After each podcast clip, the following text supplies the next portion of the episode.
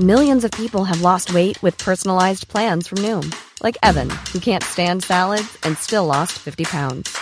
Salads, generally, for most people, are the easy button, right? For me, that wasn't an option. I never really was a salad guy. That's just not who I am. But Noom worked for me. Get your personalized plan today at Noom.com. Real Noom user compensated to provide their story.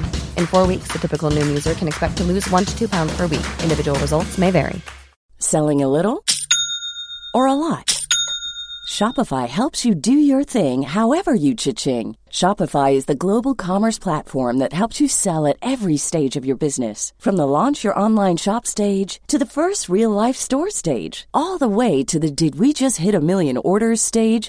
Shopify is there to help you grow. Shopify helps you turn browsers into buyers with the internet's best converting checkout. 36% better on average compared to other leading commerce platforms because businesses that grow grow with Shopify. Get a $1 per month trial period at shopify.com/work. shopify.com/work. Hey everyone, it's Pacific. If you like the show and you like what we do, consider leaving us a review on Apple Podcasts. It's the best way to help our show reach new listeners. And if you really, really like the show, consider becoming a member. For just $5 a month, you can get early and ad free access to not only Out of Place, but other Midnight Disease shows like The Theater of Tomorrow, The Hotel, and, arriving next week, Margaret's Garden.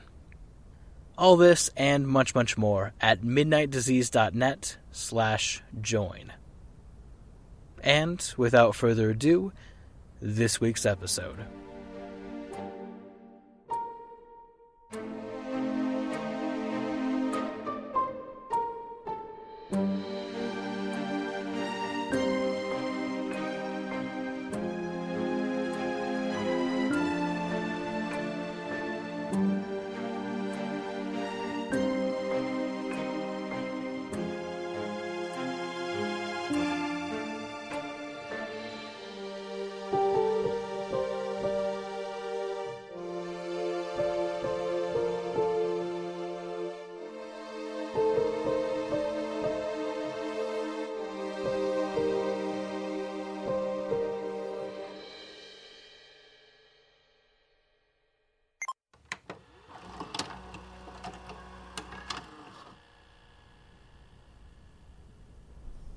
It's been a strange day. Okay, I've had plenty of strange ones lately, but this was a new record. I hope it doesn't set a trend. Lola is still staying with us. I suppose that's part of the strangeness, but it feels sort of normal. Mike had to leave early, something about an upgrade to the network. He does computers, I don't know. So I had breakfast with Lola. The poor girl's gone through a lot. Thirteen years old, mother gone, palmed off by her father on a pair of guys, only one of whom has any idea of what he's doing. Still, she seemed fine with toast for breakfast. I dropped her off at school again on my way to the Institute. The other parents there must have thought I was her father, which for some reason made me feel rather sad. Professor Birtwistle wasn't in today. According to Miss Arundel, he was at a symposium on museum management and curation skills. I only hope the excitement isn't too much for him. I had to head up to his office to pick up a form, requisitioning some more liquid soap and polishing wax. Those pot shards aren't going to clean themselves. Everything has to be justified and signed for, of course. The professor's door was unlocked, and I guessed he wouldn't mind if I sneaked in to grab the form for myself. Well, actually, I suppose he would have minded, but I didn't intend for him to know. His office is a mess. It probably all makes sense to him, I suppose. Three walls of books and journals arranged at random, bunch of filing cabinets and heaps of papers, calendars on the walls from before I was born. I tried to hunt down where the requisitioning forms might be. I flicked through heaps of yellowing paper and folders full of black and white photographs from archaeological digs. I didn't find the form. I found something else. It was a sheet of metal, the size of an A4 piece of paper. It was about half a centimetre thick and it had writing machined onto one side.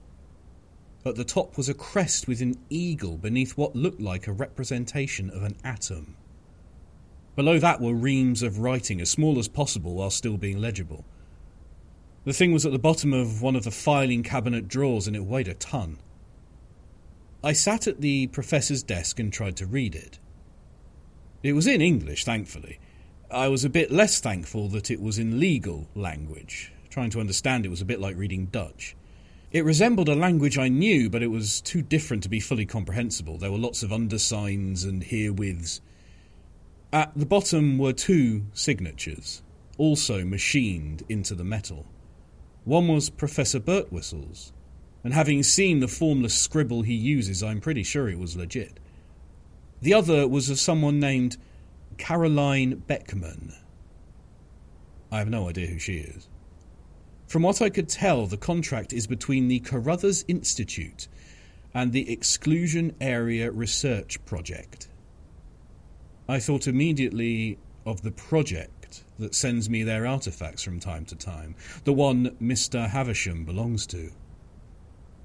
If it was the same one, it might explain a lot. Or rather, it wouldn't explain anything, not really, but it would at least give me some kind of idea what the hell is going on. The contract bound the project into funding the Carruthers Institute at the level the University of London had been. I thought the University of London still did fund the Institute. Did they pull the plug and Birtwhistle kept it quiet? And then get into bed with this project to keep the place running? Whatever the case, in return, the Carruthers Institute would store whatever extra contextual artifacts the project it. In an archaeological sense, the context of an artifact is the surroundings in which it was found. The exact location, the depth of the soil, the other stuff found nearby, that sort of thing. But once you take it out of the ground, it is removed from that context. Every last potsherd and medieval coin in the Carruthers Institute basement is extra contextual by definition.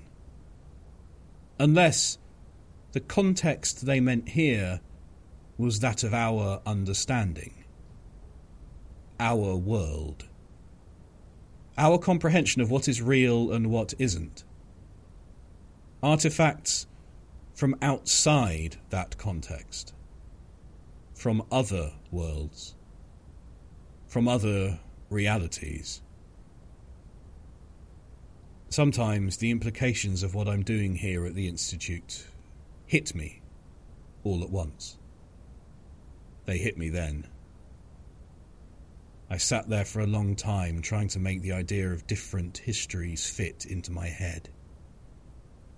Was there one timeline with different versions somehow existing at the same time? Or different dimensions entirely, different universes? I suspect to really understand it, I would need to have a much better grasp of mathematics than I do. I put the contract back where I found it and tried to make it look like I hadn't been in the office. I went back downstairs, brushing off Miss Arundel's small talk, and returned to the basement. Of course, there was a brown paper package waiting for me when I got to my desk. For a moment, I thought it was the contract again, somehow teleported into the basement to haunt me for daring to look at it but the package was rather bigger, poster sized, and it had the thickness of a picture frame. It was addressed to the senior archivist again, still not entirely sure that's supposed to be me. I opened it with the familiar tingle of fear. Not the anxiety that someone's going to jump out at me, but a, a slow, quiet fear. I'd rather have the thing blow up in my face than feel that fear every time the brown paper tears. There was a card tucked inside. For the attention of the head archivist, signed Mr. Havisham. The package contained a framed poster. It was old, yellowing a bit, and in the style of one of those old playbills with dozens of different acts listed in big blocks of printed text in red and blue. At the top it read Monterey Pop Music Festival, Along the bottom edge was the date, June the 16th to 18th. In the middle were lists of music groups and acts, with the text varying in size according to the significance of the performers. On the lower side of the frame was fixed a small brass plaque that read, Guaranteed Authentic Bayside Records and Memorabilia. There really was a Monterey Music Festival on those dates, in 1967. At first glance, the poster was identical to the ones from that festival. It was a big deal, as I understand, so an original poster from the festival would be just the kind of thing that would count as music memorabilia. I'm not a music historian. I'm not much of a historian at all, to be honest. Even so, I recognise plenty of the names on there Jimi Hendrix, The Who, The Grateful Dead, The Beach Boys, Simon and Garfunkel. Looking into it, Monterey was where Pete Townshend smashed up his guitar and Hendrix set his on fire. They say it was the start of the summer of love. Also, the Beach Boys weren't there. One of the summaries of the festival I found said they were having one of those creative differences falling outs that are probably actually about everyone being too off their face on drugs to get on stage at the same time. But they were at the Monterey Festival this poster was from. Thus far, the project had sent me artifacts that suggested some pretty major changes. A band attending a festival in one world they didn't show up to in another didn't seem that big a difference to bring to my attention, even if it was the Beach Boys. Then I looked down at some of the other acts, less significant than the headliners. I didn't recognise all of them. Someone called Scott McKenzie, who was a big deal back in the day, I gather. Big Brother and the Holding Company, which sounds like the dullest name a psychedelic rock band could possibly choose. But there was one more name I recognised. The Family, featuring Charlie Manson. I'm assuming you know who Charles Manson was. In our world, before forming the family cult, Charles Manson was a wannabe musician who hovered around the fringes of the music industry in the later 60s. He was a singer songwriter who was an associate of Dennis Wilson from the Beach Boys. If Charles Manson's music career had taken off, it might explain why it was still possible to get all the Beach Boys together in the same room in mid 1967. Maybe Manson helped keep them playing. That's a weird image. But even if he managed to get a music career going, Manson was still Manson. Before he ever came to California, he was a rapist, a pimp, and a con artist who spent most of his life in jail. As a penniless nobody, he managed to gather a group of hangers on willing to commit murder for him. He told them a massive race war called the Helter Skelter was coming, and that it was their job to make it happen. And they actually believed him. What could a man like that do with money and power and crowds of adoring fans? It was then I realised the poster was double sided. The other side was under glass too. It was a handwritten set list, and going by the time and date at the top, Charles Manson and the family went on during Sunday evening after Hendrix and before the Mamas and the Papas. That was a pretty choice spot. Charlie was making it big. They played eight songs. One of them was Cease to Exist, which in our world was recorded by the Beach Boys. I couldn't find any record of the others. Dark Alleyway, Auto da Fe, Political Piggy. And then at the end of the set, another title, separated from the rest in the middle of the sheet Helter Skelter. I hope it was a cover of the Beatles song. Maybe it was supposed to be an encore, although I doubt the Mamas and the Papas would have been thrilled about Charlie Manson eating into their stage time. But I suspect it was something else. Charles Manson would absolutely have seized on an event like Monterey to start the Helter Skelter. The same way he had his family commit a string of murders to start it in our reality. At first, the possibility he might succeed even in a crowd of thousands and a fanatical following seemed ridiculous. Then I remembered there actually was a race war once in the United States, and the Native Americans lost. I hope, for the sake of everyone in the world of this Monterey, that they know Charles Manson and the family only as a weird, intense part of the summer of love. But I doubt Manson would have been satisfied even with fame and recognition. He escalated from petty crook to cult leader to mass murderer, and whatever drove him to do it, I don't think a record deal was enough to keep it quiet. The poster went onto the shelves, hidden away in the stacks where no one will find it unless they know what to look for. Birtwistle came back, and there was no accusation of someone messing with the carefully ordered chaos of his office, so I think I'm in the clear. I want to know more about the project that sends me these things.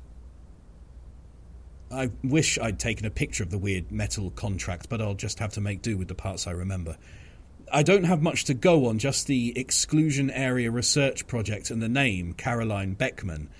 But I did a research skills class at university, and I even studied for some of it. Maybe it's time I started acting like an actual historian. That can wait for now. At the moment, my mind is too full of what the Monterey Pop Festival might have looked like after Charles Manson tried to start the Helter Skelter. If he had anything like the power over his fans that he did over the family in our reality, 1967 wouldn't have had a summer of love.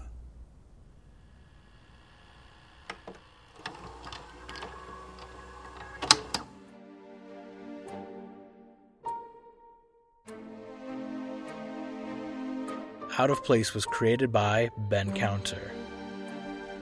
Sound design was done by Pacific S. Obadiah.